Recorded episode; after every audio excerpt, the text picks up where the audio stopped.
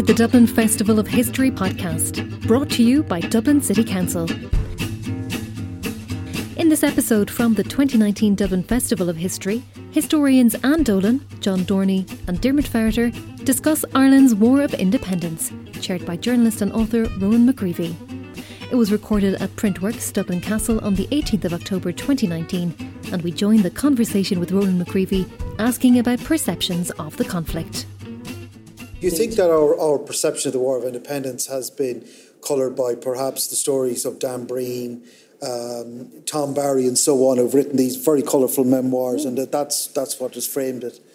Yeah, I mean, Dan Breen's memoir comes out really, really early. I think it's 1924. It comes out. It's very popular with the public. It sets a kind of tone. I mean, I think it's been described in, in one book recently that it was almost written like a Wild West tale, and there, it does. It, it rattles along. It's a it's a really good read in many respects, but you're absolutely right. It sets a very particular tone. I think for many of the people involved in the War of Independence, there is this struggle between the kind of public narrative of the War of Independence that many people felt they had to live up to as the years went by. They had to keep telling the story maybe the same way in public, which maybe frames a very particular public impression of it.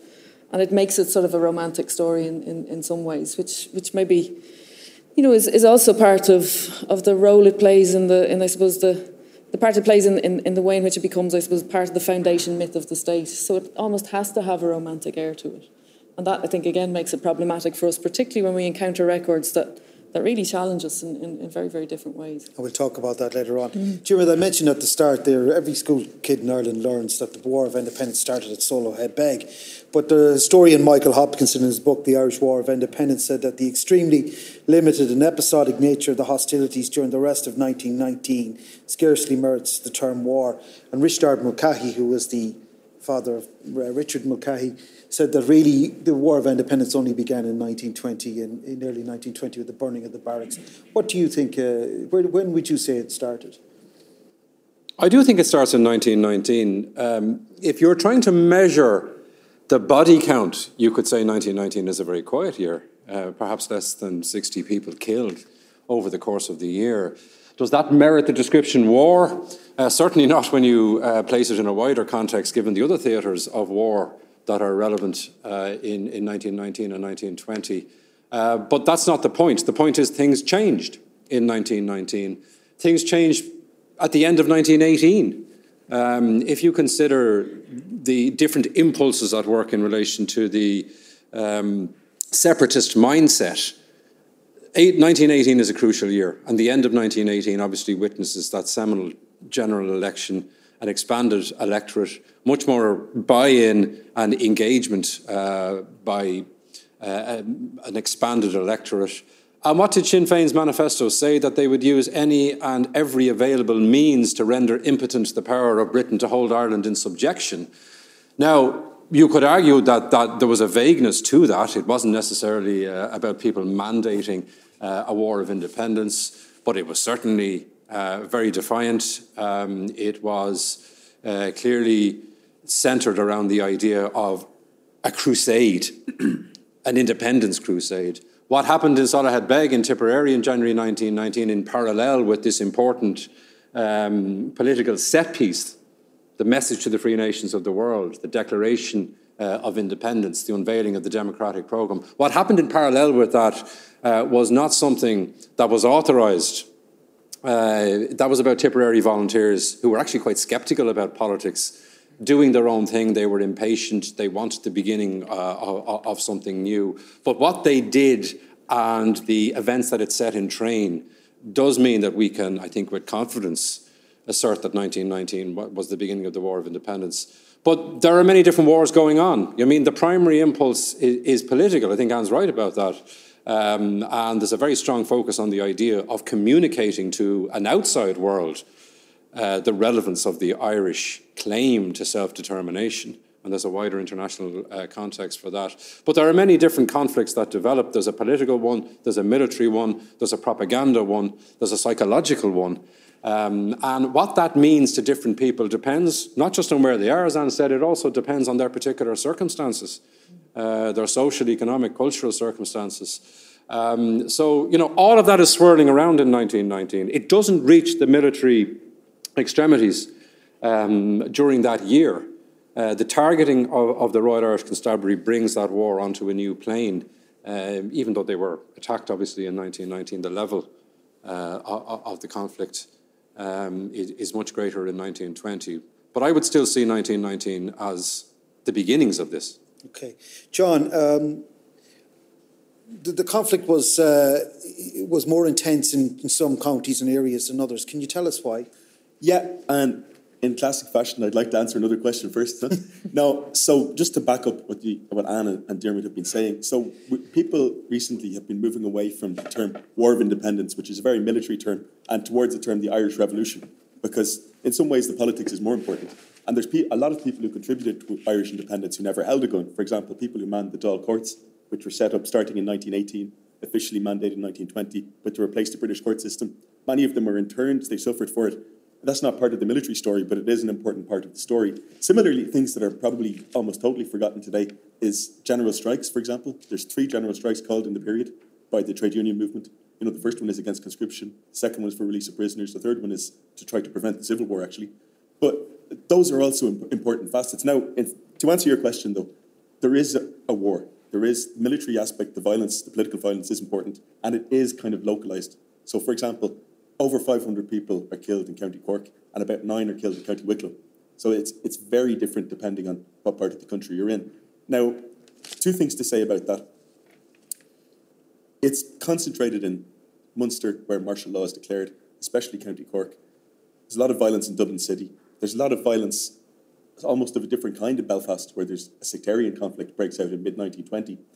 Um, but that doesn't necessarily mean that those were the areas that burned brightest for the Republic, you know, in, in the language of the day. For example, the Dáil courts I mentioned are first set up in County Cavan, or some of the first ones are. In County Cavan, there's 10 people killed. So, you know, stacking up the body count isn't necessarily the only way to look at, to look at this period. Um, but that said, to answer your question, uh, we think now there's over 2,000 people killed in this period and overwhelmingly they're killed in South Munster, in Dublin City, and in, in Belfast. Why was Cork, do you think, uh, 500 dead in Cork? We have all the famous ambushes, Kilmichael, Crossbarry, etc. Why was that county so hot? One reason is a, a very mundane reason is Cork is, apart from Dublin, is the most populated county.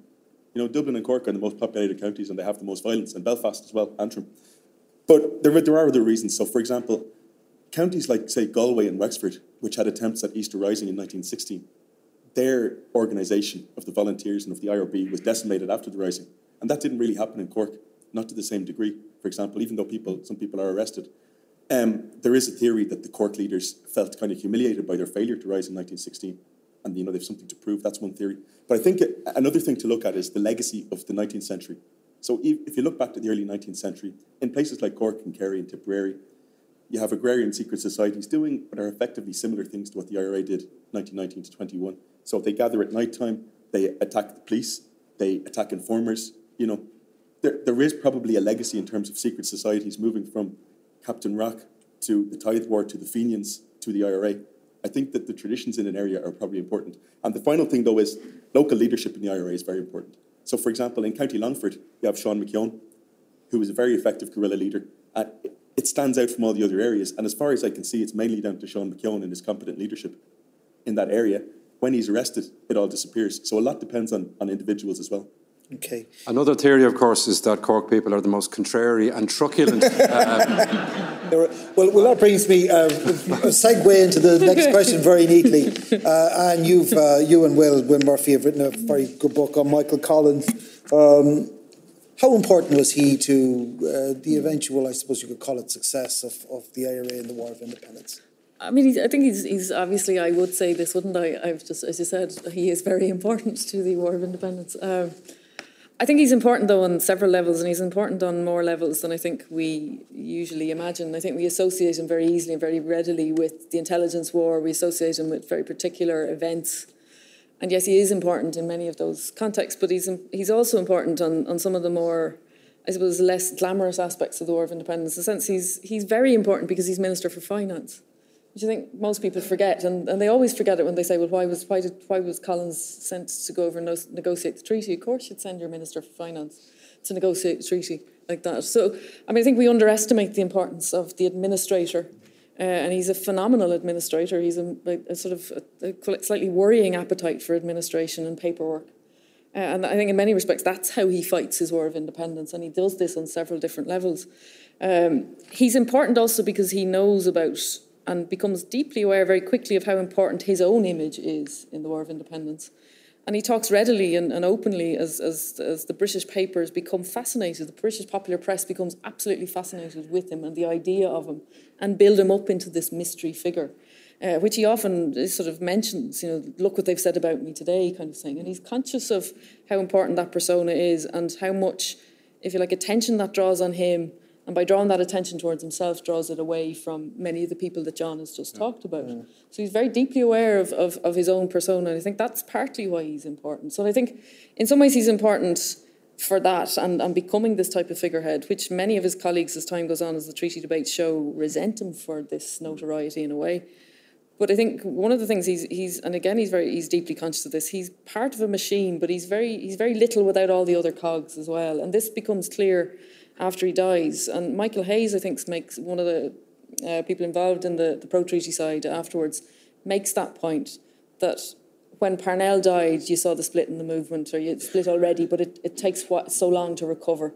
When O'Connell dies, if you get you get the sort of the, the loss of a movement, but he was uh, Hayes was able to argue within ten days we were kind of we were all right, we were up and running, we can do without him. So, and I think in a way you could argue that's a testimony to how important he was, that he was able to leave behind and because the myth is being fashioned at the time Absolutely, of the yeah. War of Independence, and even when it just after it finished, it was Arthur Griffith who referred to him as the man who won the war. Yeah. Um, and, and I mean, that myth was sustained, a myth in the sense that no one man uh, won the war. The War of Independence is not the vindication of an astute master plan, yeah. uh, which is conceived and executed from the centre. Mm. It's much more complex than that.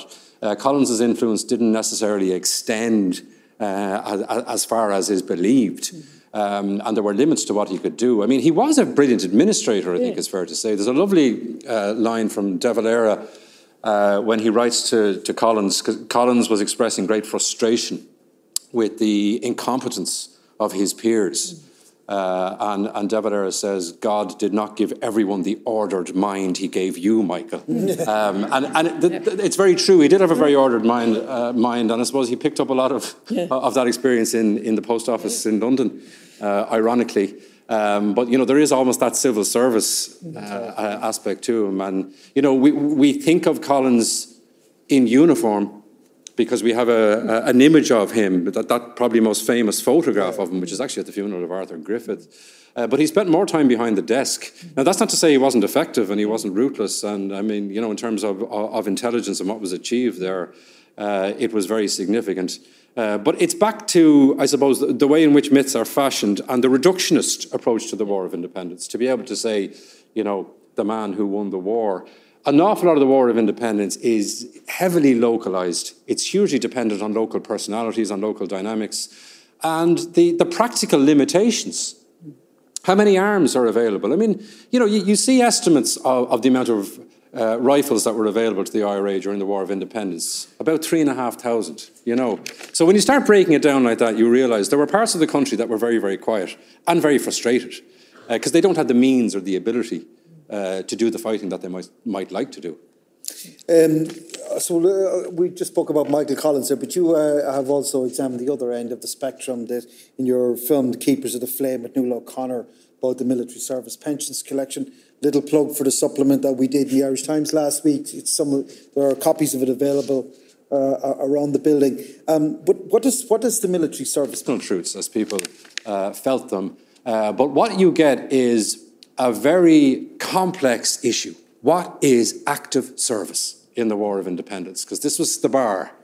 This was where the bar was set. You had to prove active service. What emerges in that file, uh, in that archive, is the range of activities that people were claiming could be termed active service. Uh, so you get an awful lot of detail uh, about military operations. You get an awful lot of insights in, into what women in na mBan were coping with.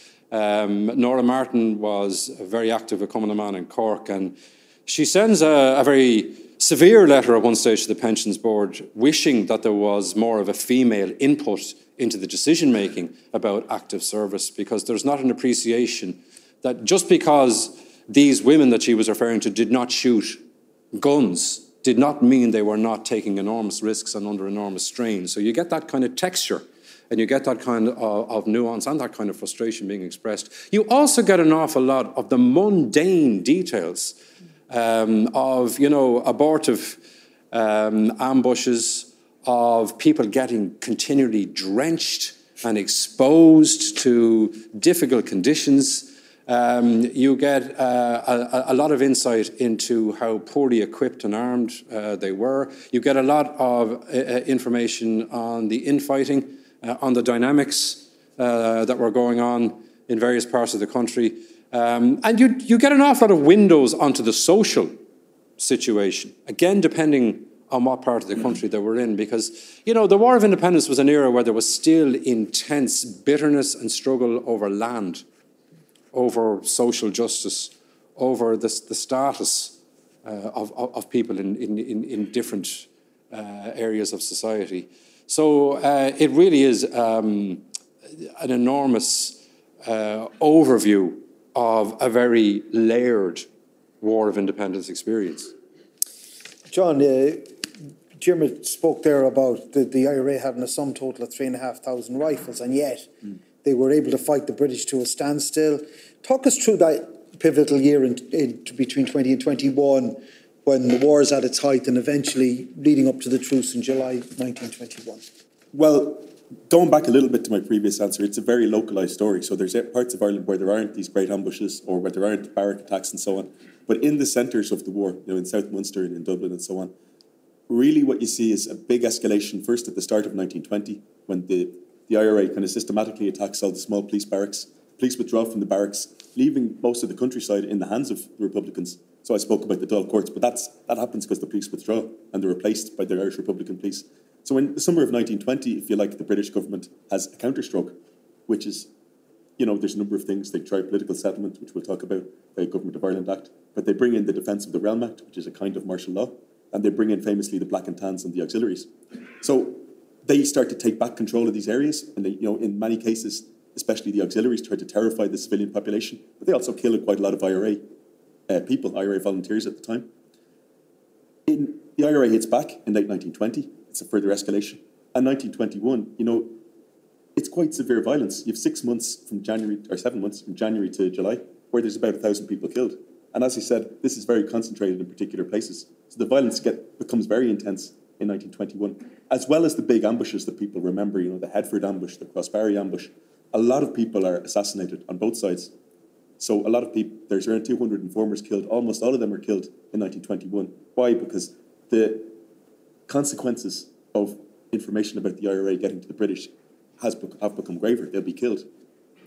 Um, the British forces tend to, they start executions, they start official reprisals. violence is, is, ramping up. So despite, you know, the, the set piece ambushes actually decrease by the summer of 1921, but the, the killing actually increases. It's kind of a paradox. But what you're seeing is, if you just look at the violence and you forget about the politics for a second, is it's a spiral of violence. There's more people being killed. And then suddenly, apparently inexplicably to many fighters, it stops dead in July 11th, 1921 at the truce. But the reason is politics.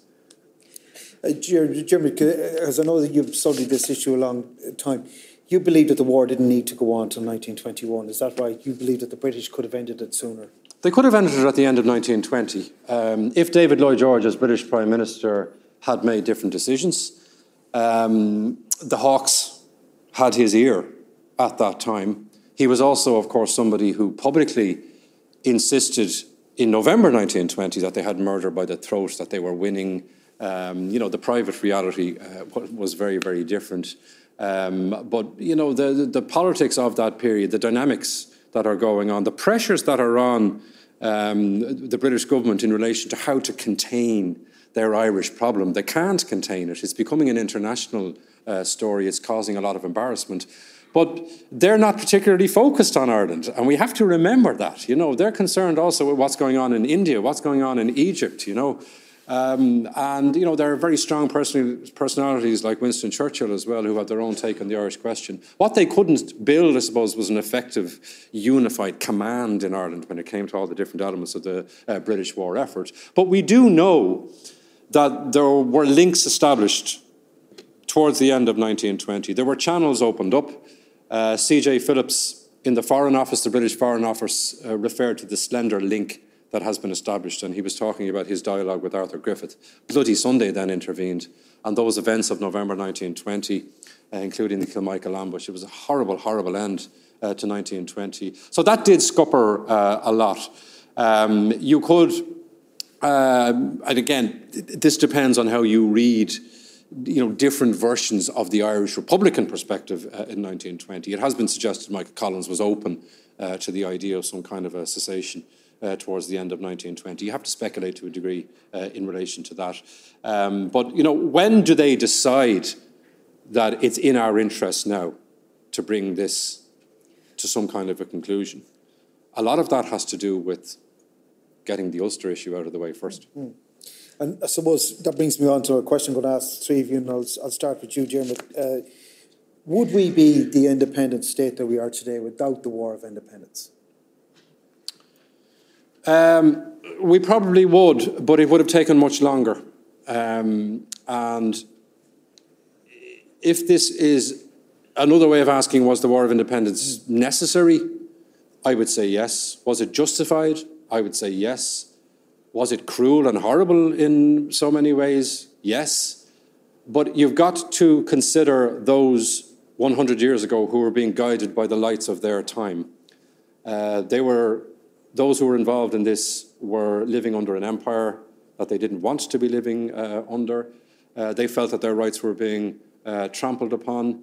Uh, they were remarkably focused uh, there was a lot of bravery, there was a lot of courage, there was a lot of nobility, but they also became ruthless uh, in many ways, such was the nature of it. But if you consider what was achieved by the end of 1921 and the creation of a free state, that would not have been achieved without violence. I don't believe. Uh, same question to yourself, Anne. Uh, would we be an independent country without the War of Independence? I think we probably would. I mean, again, uh, you know, echoing what, what Dermot said, but I think, I mean, we also have to think of it in terms of they didn't go into this thinking, knowing that it was going to turn out the way it did, in, in the way that you can you can see expectations start to shift across those months and years. The momentum of those events contribute to the way in which it plays out. So it's very easy for us to stand back and say, yes or no, they should or shouldn't have done these things. I mean, I, I'm always very struck by how quickly certain people started to question what had happened um, in the recent past. I mean, as early as 1924, you get P.S. O'Hegarty's book, The Victory of Sinn Féin. And very, okay, he's, he's framing it largely in the context of the Civil War and he's blaming the anti-treatyites for an awful lot of it. But what he's ultimately talking about is, was all, was everything that happened from 1916 on, was it actually justified? And he's largely coming out with the answer no. And in the, what he means as being unjustified is he talks about sort of we unleashed gunmen onto the world, and in a way, we're now being paid back. He talks at one point about, you know, everything we visited upon the British is now being uh, returned on us tenfold. And that's quite a thing to come out with as early as 1924. That, that very clear and deep questioning of what had been done, and, the, and, and for him, the rightness and the wrongness of what had been done. Again, you see it in Frank O'Connor's, like if you think of Frank O'Connor's story, Guest of the Nation, published in 1931, and he's asking these really hard questions about the, the, you know what young men were asked to do to each other in the War of Independence, and that's an incredibly early point. I think maybe for us thinking about it, looking back, how quickly there was this questioning and and this was uh, doubts about and, and and real concern as to whether the violence was justified or not, um, and maybe whether their views on it, uh, to some extent, I think, are much more interesting than whether we think it was justified or not. Almost in a parlour game here, hundred years later. You know? John, I'm very wary of the idea of if we of us judging if it was justified or if it was right. I, I don't feel I have the authority to do that.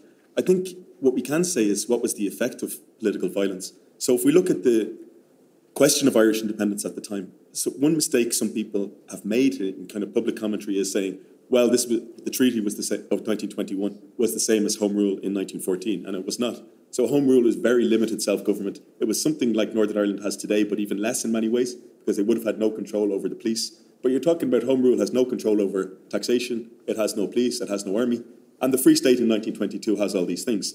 And whether it's morally correct or not, it was the political violence that moved to this stage.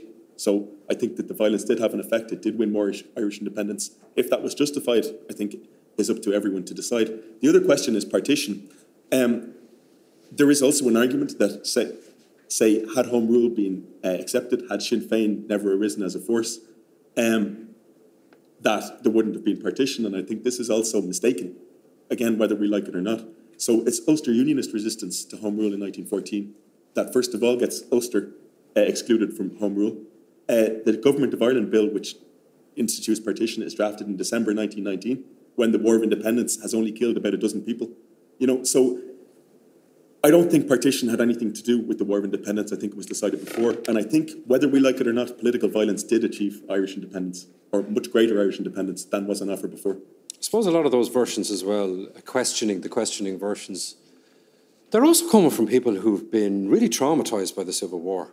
Mm. You know, and that does colour then how they they look at recent uh, events. But what we have to factor in to the discussion as well is British imperialism and what that represented, uh, and how supremacist it was, and how violent it was, um, and the question of how Britain responds to the mandate that Irish Republicans have um, by refusing to accept it. Um, you know, that has to be a part uh, of the discussion as well. And I take the point you make about, you know, historians sitting in judgment. Um, we, Richard Evans was here uh, a few years ago, and, and, he talked precisely about that, that we have to stop lecturing the people on the past on why they didn't do better, yeah. you know, um, or wishing a personality change on the people of 100 years ago. That's part of the problem, I suppose, of, uh, and John's right, I think, that's part of the problem of, uh, of us transposing whatever values that we might have in the 21st century back 100 years. We have to try and see it uh, as they saw it insofar as we can.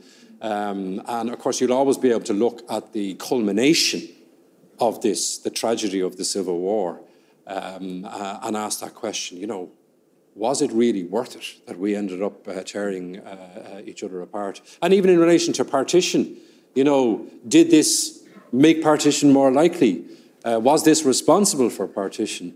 Um, well, you know, that debate about partition obviously predates the War of Independence. Uh, it was something that um, was being discussed in 1912 around the time of the Third Home Rule Bill uh, being introduced. Um, and it's exactly 100 years ago, of course, where you have the, the, the beginnings of uh, um, what becomes uh, the formulation of a plan uh, for, for the partition we have today. Um, so it is in the midst of that, uh, but I think some form of the partition of Ireland was inevitable, with or without the War of Independence. Just on, sorry, Ronan, yeah, just on, on, the morality of political violence, I, just to, to slightly contradict what I said before, um, I think the political violence did, you know, achieve Irish independence effectively. Mm. That doesn't necessarily mean that I think it was morally right to do all the things that the IRA necessarily did. And I think we should be able, able to have that conversation now. So a lot of conversation today about the War of Independence is, well, if you criticise something that the IRA did, it means you're against Irish independence. You know, you think it was wrong, but they didn't have the authority to do what they did. Everything they did was de facto right because you know the cause was just. And I think that's that's kind of morally false as well. But when I say we're not omniscient, we're not gods, we can't we can't make the judgments for people hundred years ago. At the same time, we can look at events and we say that's. I'm not sure about the morality of, of that action you know, the killing in itself is is very it's unpleasant. It's it's mm. it's regrettable. You know, it's also about shifting the focus uh, to civilians, which has been an interesting development in the writing of the history of this period. And the IRA killed, uh, the last count I saw was 196 civilians mm. uh, during the War of Independence, which is a very significant amount. Uh, but also that line that Ernie O'Malley uses how do civilians cope with the War of Independence? Obviously, in different ways, but a lot of them end up closing their eyes and shutting their mouths because they feel they have to you know, and, and there is that experience, and there is intimidation, and, uh, uh, and there is fear, and there is terror. But part, just, but I mean, part of it as well is that when you look at this in the context of contemporary conflicts in other places, this isn't as violent as some of those other places are. And in a way, that's an interesting question that we maybe don't ask often enough is why is it actually so much less violent than other places? How, can how come the violence is more contained than it was in some of those other places? And I think you're right. I think certain acts of violence are intimidatory, and therefore you don't need to to, to, to sort of uh, perpetrate another act of violence. So I think there's, there's, in some senses, we need to sometimes stand back from this a little bit more and look at it in the context of other places as well. Uh, I suppose, Anne, uh, before we'll, we'll, go, we'll get onto the, the, the, floor in a few minutes, but I just wanted to ask you one question about violence. I mean, you, one of your areas of expertise is the impact of violence had in these years, right? You hear these discussions, particularly uh, in the north, that that people like Danny Morrison say, "Oh yeah, you know, there was they were the good IRA back in the 1920s. they never killed anybody," and then you have. Um, is there an element of hypocrisy, particularly in the South, that we're, we, we regard the old IRA as good and the modern contemporary one is bad? I mean, I think in, in ways that sort of says a lot about more recent how the South in some ways responded to the Troubles. I think that's one issue. I mean, Danny Morrison, I think he, he was part, certainly felt to be largely responsible for publishing a pamphlet called The Good Old IRA, which kind of came out of, I think, a sense of frustration. I think he begins the pamphlet talking about, I think it may have been Michael Noonan, as I think was Minister for Justice at the time, giving a speech at Béal na Bláth where he was saying how wonderful Michael Collins was and how great this period yeah. was. And then he's, he's sort of frustrated with this, uh, as he sees it, um, inconsistency, if you like. And he, he then goes on to list all of these incidents where the old IRA, as he terms them, made mistakes, injured women and children, did as he thought these awful things. And in fact, he's trying to, his logic is, well, we're, uh, the modern IRA are much more effective at this than they were, but yet you condemn us and you applaud them. I mean, because the old IRA, yeah. they were calling themselves the old IRA uh, yeah, long before the were, Troubles. Yeah. Yes, they were. 1923, actually. Yeah. And part of that is old IRA associations start forming in various different places. But I mean, I think in some ways it, it, it it begs us, particularly now when you, when you see, and, again, Dermot speaking earlier about the military service pensions, some of the types of evidence in there about the, the demand some of this violence took from some of the individuals who perpetrated it. This becomes a very, very difficult topic to actually uh, engage with in any form of straightforward black and white way. And yes, awful things were done, and people were asked to do pretty awful things, and, and they did them. And I think it, it really does fo- force us to open our eyes and, and be less, maybe naive is maybe a harsh way of putting it, but being less naive about what war is in any period, never mind whether it's the good old IRA or whatever else it is. But we can be quite, and again, maybe it's the, the question of distance as well. We can easily romanticise this yeah. period. Yeah. And, and that, I think, is linked to the fact that it does become part of the foundation myth. And, and again, you have the, the, the kind of odd situation where governments in the south were always, uh, from the word go, never mind wait until you get to the troubles, they're always in that position where they're worried about violence breaking out at any moment, whether it's from the anti-treatyites after the Civil War is over, whether it's from army mutineers in 1924, whether it's Fianna Fáil worrying about what the IRA are going to get up to after 1932, and on and on and on. So there's always this sense, and they all claim ownership of the War of Independence in 1916 and whatnot. So there's this sort of nervousness about who gets to claim the good old IRA bit. You can also, through, through the pension files, you know, when you focus on an individual, mm. you can trace their life story. Yep. You know, I was looking at George Lennon's file there last week. George Lennon was a very young commander of a flying column in, in Waterford. Um, and he had a nervous breakdown at the beginning of the Civil War. Um, and looking at all the changes of addresses he had over the course of his very long life, he lived to the age of 90, mm. and he is 13 or 14 different address, addresses. He's so restless but he never recovers. His 20, 21, 22 year old self uh, is traumatized. He never recovers uh, for the rest of his life. He's constantly restless and he is suffering from trauma, and it is diagnosed as such. It's a different language uh, than we would use today. You know, post traumatic stress disorder, we would talk about today. Um, and there's a restlessness there, there's a failure to come to terms or a difficulty of coming to terms. And that has huge implications for people's personal lives as well as, as how they look back on the period. But he eventually ended up practicing Zen Buddhism in New York uh, in the 1980s and became um, uh, an advocate for pacifism. And they're all related. He's a very yes. interesting um, memoir online as well as he just published this thing. George online. Lennon. Yep. Yeah. I mean, Anna's written about this and she can probably speak more eloquently, but no one should think as well that the people who carried out the War of Independence were unaffected by it. Like, for example, this Michael Collins squad.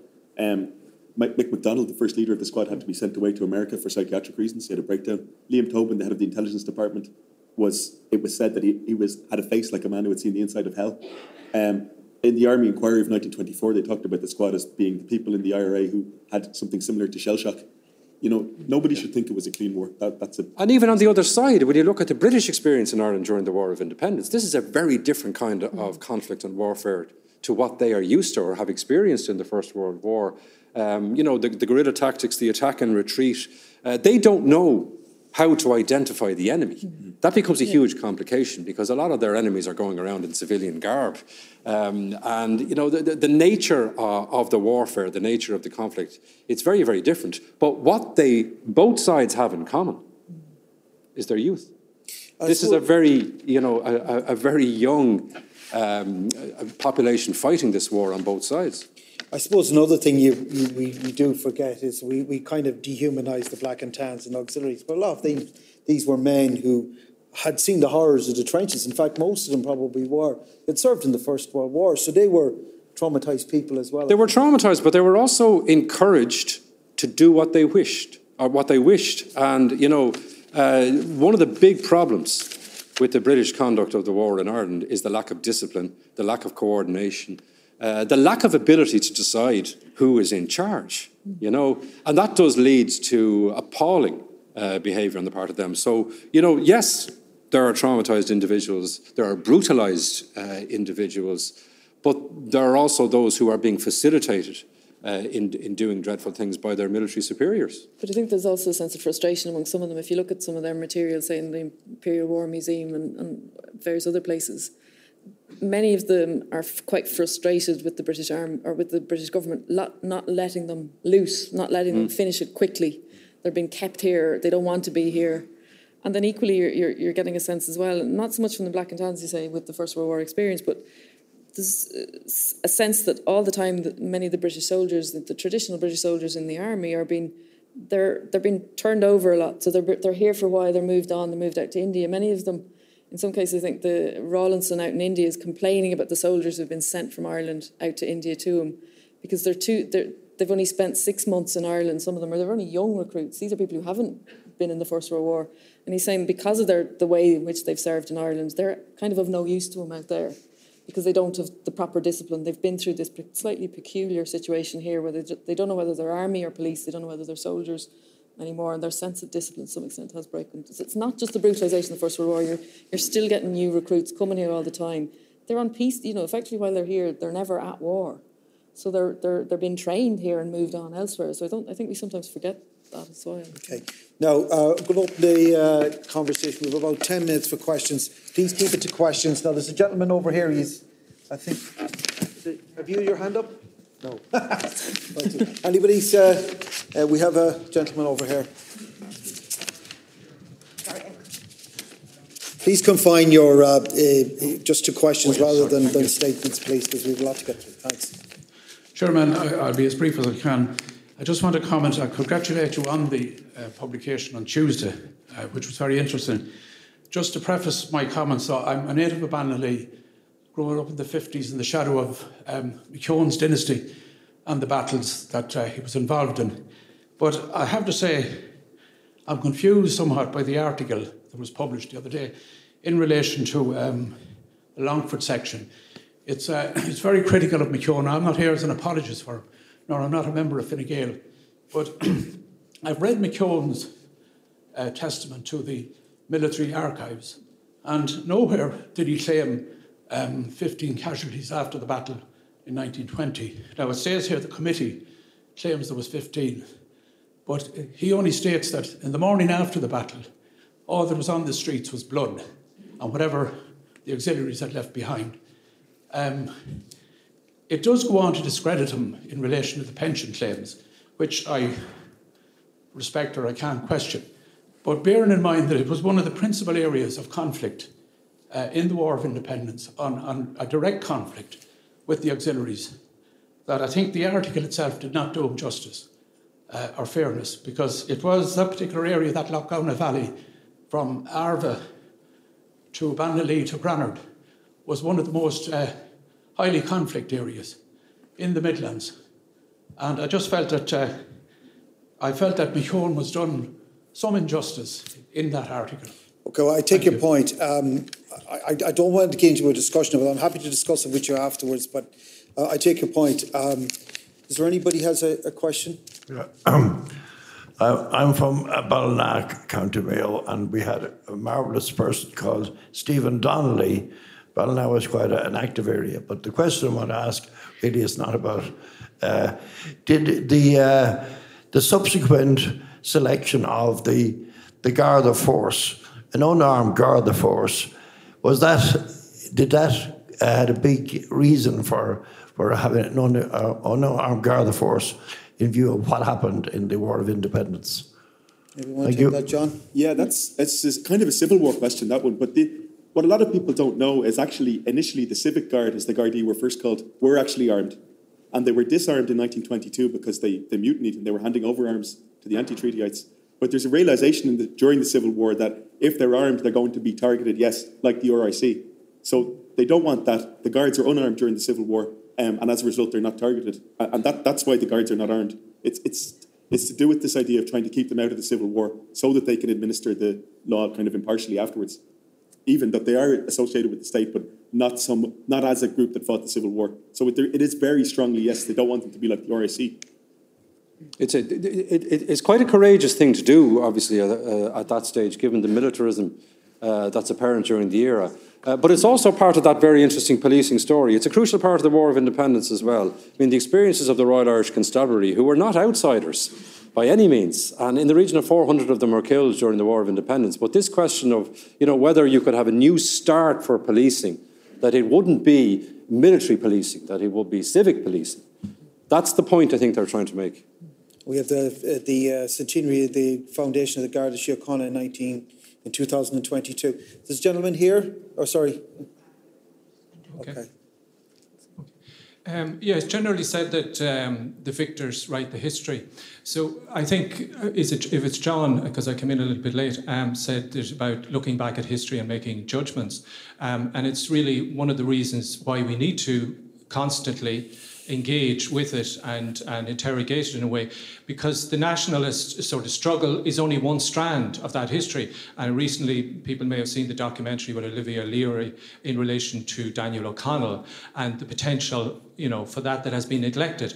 Now, I just the just the other aspect in relation to the violence.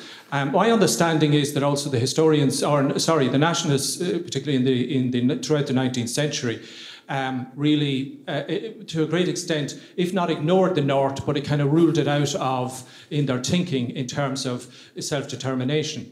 And um, uh, and so, again, going back to the violence that was used, I, I, it's very difficult to see how the people in the north, in the, in, from the 60s onward, the late 60s onwards, don't have some justification because really the conditions, in a way, were greater than at the time in 1916. Um, like with, with, discrimination and so on and so forth. And uh, just to finish on the danger in the present day uh, with, with what has gone on in relation to Brexit, again, we see a, significant propaganda here in relation to it. And just you know, one example of that is a, a national funded organisation, an arts organisation, which programmed Unfinished Revolution, which is essentially a platform for Saoradh to um, put their unreconstructed Republican views across. And you know, I don't think there's justification, and that's why it's very important to look at these and the relevance of violence, uh, both at that time and whether, in retrospect, you know, it was wise. It may have been justified, but it may not have been wise. And you know, maybe Zen Buddhism has we can learn a lot from. Okay. Maybe got a question then.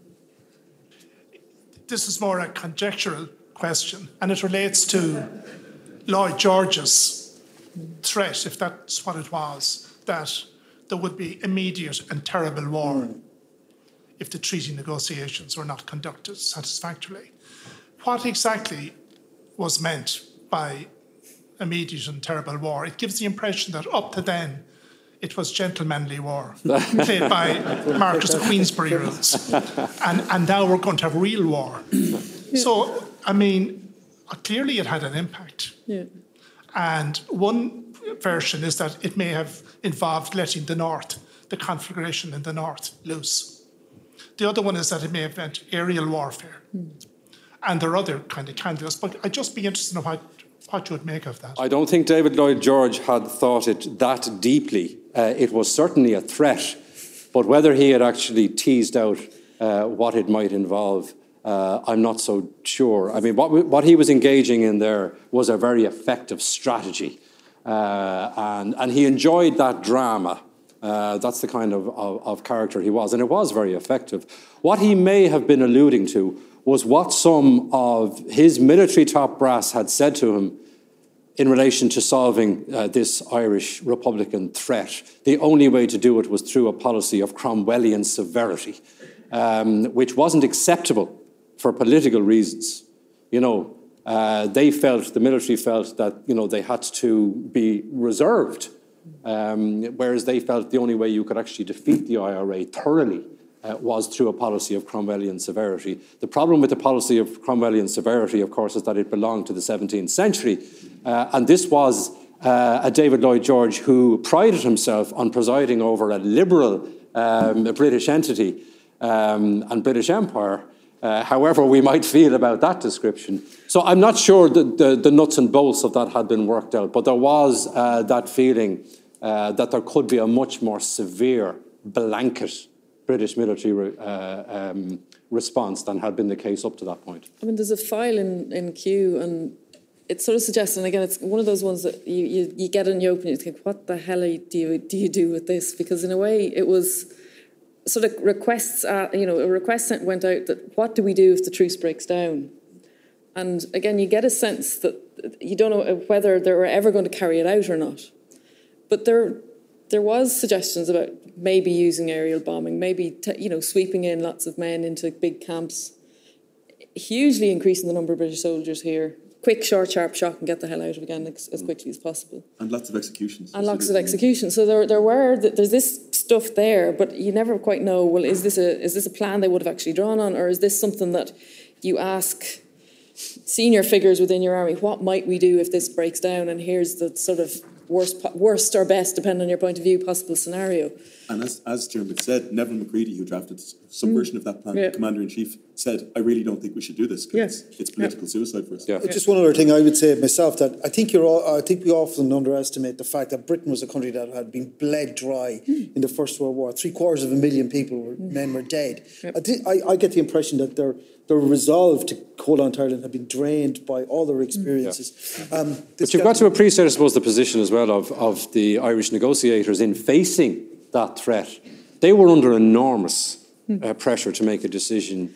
Um, and, you know, if they had gone the other way, but it's back to your point with 3,000 guns. They also yeah. know what they've got left, what yeah. resources they've got left to face it. And now they're all out in the open, and they've been out in the open for a few months. It's very hard to. How do you go back? How do you go back to that in, in that particular context? This gentleman um, Arising from the last uh, contribution, would the panel agree that it was British public opinion as opposed to military achievements of the IRA that brought the truce and the end to the war? That's a very good question. Who wants to take that one? Um, I'll start. Yeah. So, I mean, yes, short answer. Um, like it, there's a mistaken legend that grows up, event, you know, in the following decades that the War of Independence is a military victory for the IRA, and that's not the case at all. What the War of Independence is is a propaganda victory, right? You know, it's British rule in Ireland is shown to be tyrannical. It's shown to be the use of force, and, th- and this is in, a, in one sense the objective of, of the IRA to, as they saw it, expose the real nature of British rule, but to provoke Britain into being a real tyranny in, in Ireland. And, and in a way, that's their achievement. That the Brit, the British are put in a position where they have to compromise in order to save their public image in a way in the international community. I mean, I think again you have to think about American opinion, but also British governmental awareness of American opinion and consciousness of American opinion.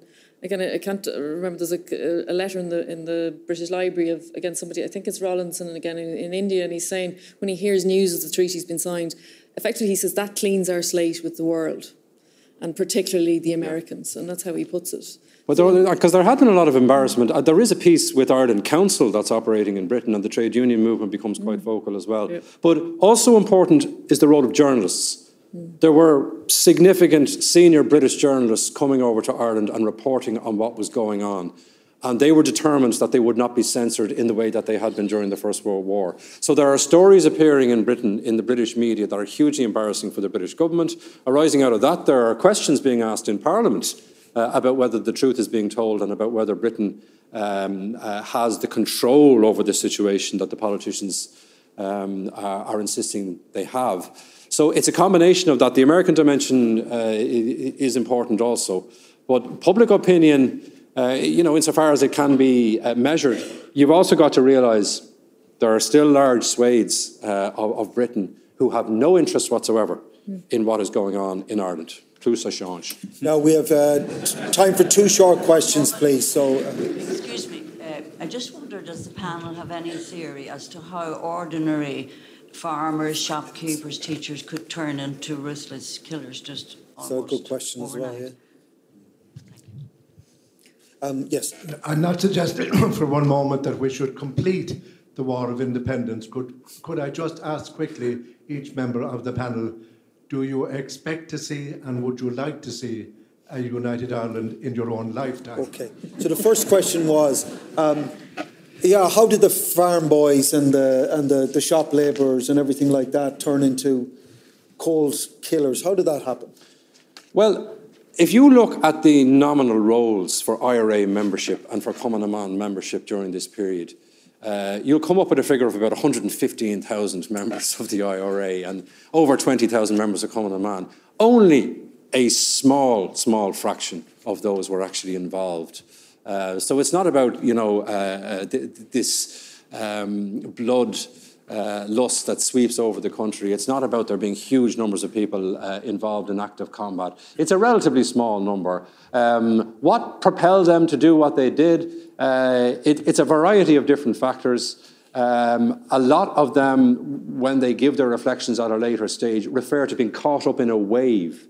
Uh, they're young, they're idealistic, they're influenced by their peers, uh, they feel uh, a great injustice and they feel that you know their their rights are not being recognised, uh, and they are convinced, as a due to a variety of different uh, cultural and political and social uh, factors, um, uh, that this is something that they must do. Uh, so psychologically, you know, that's difficult to decipher. There's a lot of different elements that, that, go into it, and again, going back to being you know guided by the lights of their time. Um, in relation to the question of unity, uh, the great tragedy that comes out of this period of Irish history is the partition of Ireland. And that's not a political point. You know, the, the, the, the division of, of such a small island and what it meant long term. We're still talking about it today. It's still proving to be a hugely uh, complicated and difficult issue today. That is a great tragedy.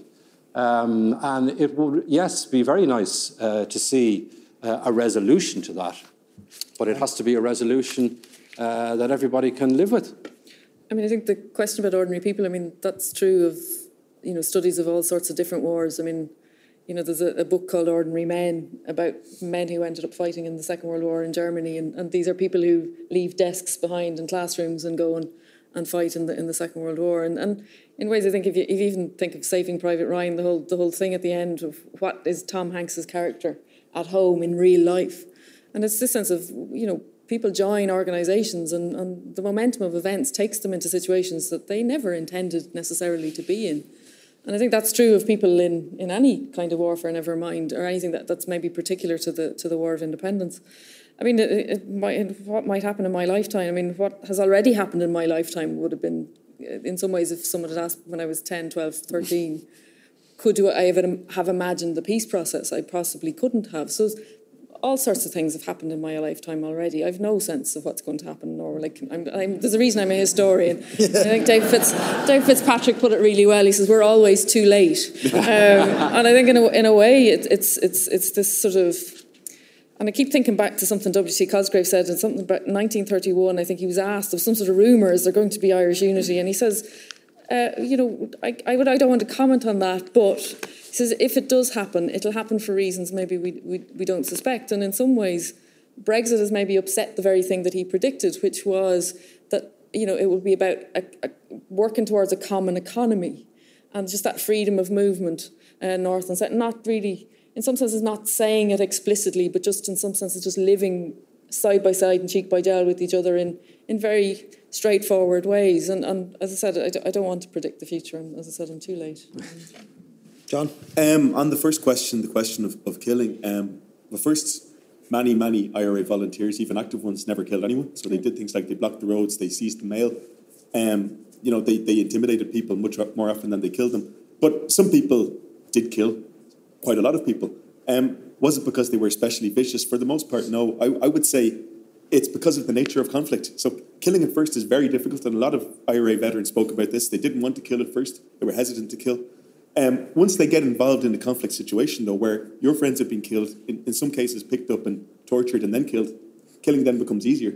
So it, I would say the conflict has a momentum of its own. And, and it's also the reason why in post revolutionary Ireland, post Civil War Ireland, we don't see all these people going out and continuing to be criminals. You know, it's the, it's the dynamics of conflict, it's the context that ena- enables people to kill. Um, second question about unity. Um, I don't know, but one thing that I would like to mention is I was at a very interesting talk in Trinity College a few weeks ago where they had senior Irish civil servants, including a man who helped negotiate the Good Friday Agreement. And one of the things that emerged was there has been no planning at governmental level in, in, in Ireland for unity. And if there is to be unity, that has to change. Okay, on that note, well, listen, thank you so much. Uh, you're a very uh, knowledgeable and involved audience. And, uh,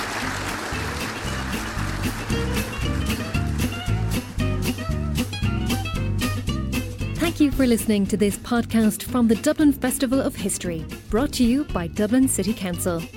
You can find out more about the festival on dublinfestivalofhistory.ie and by following us on Twitter, where we're at HistFest.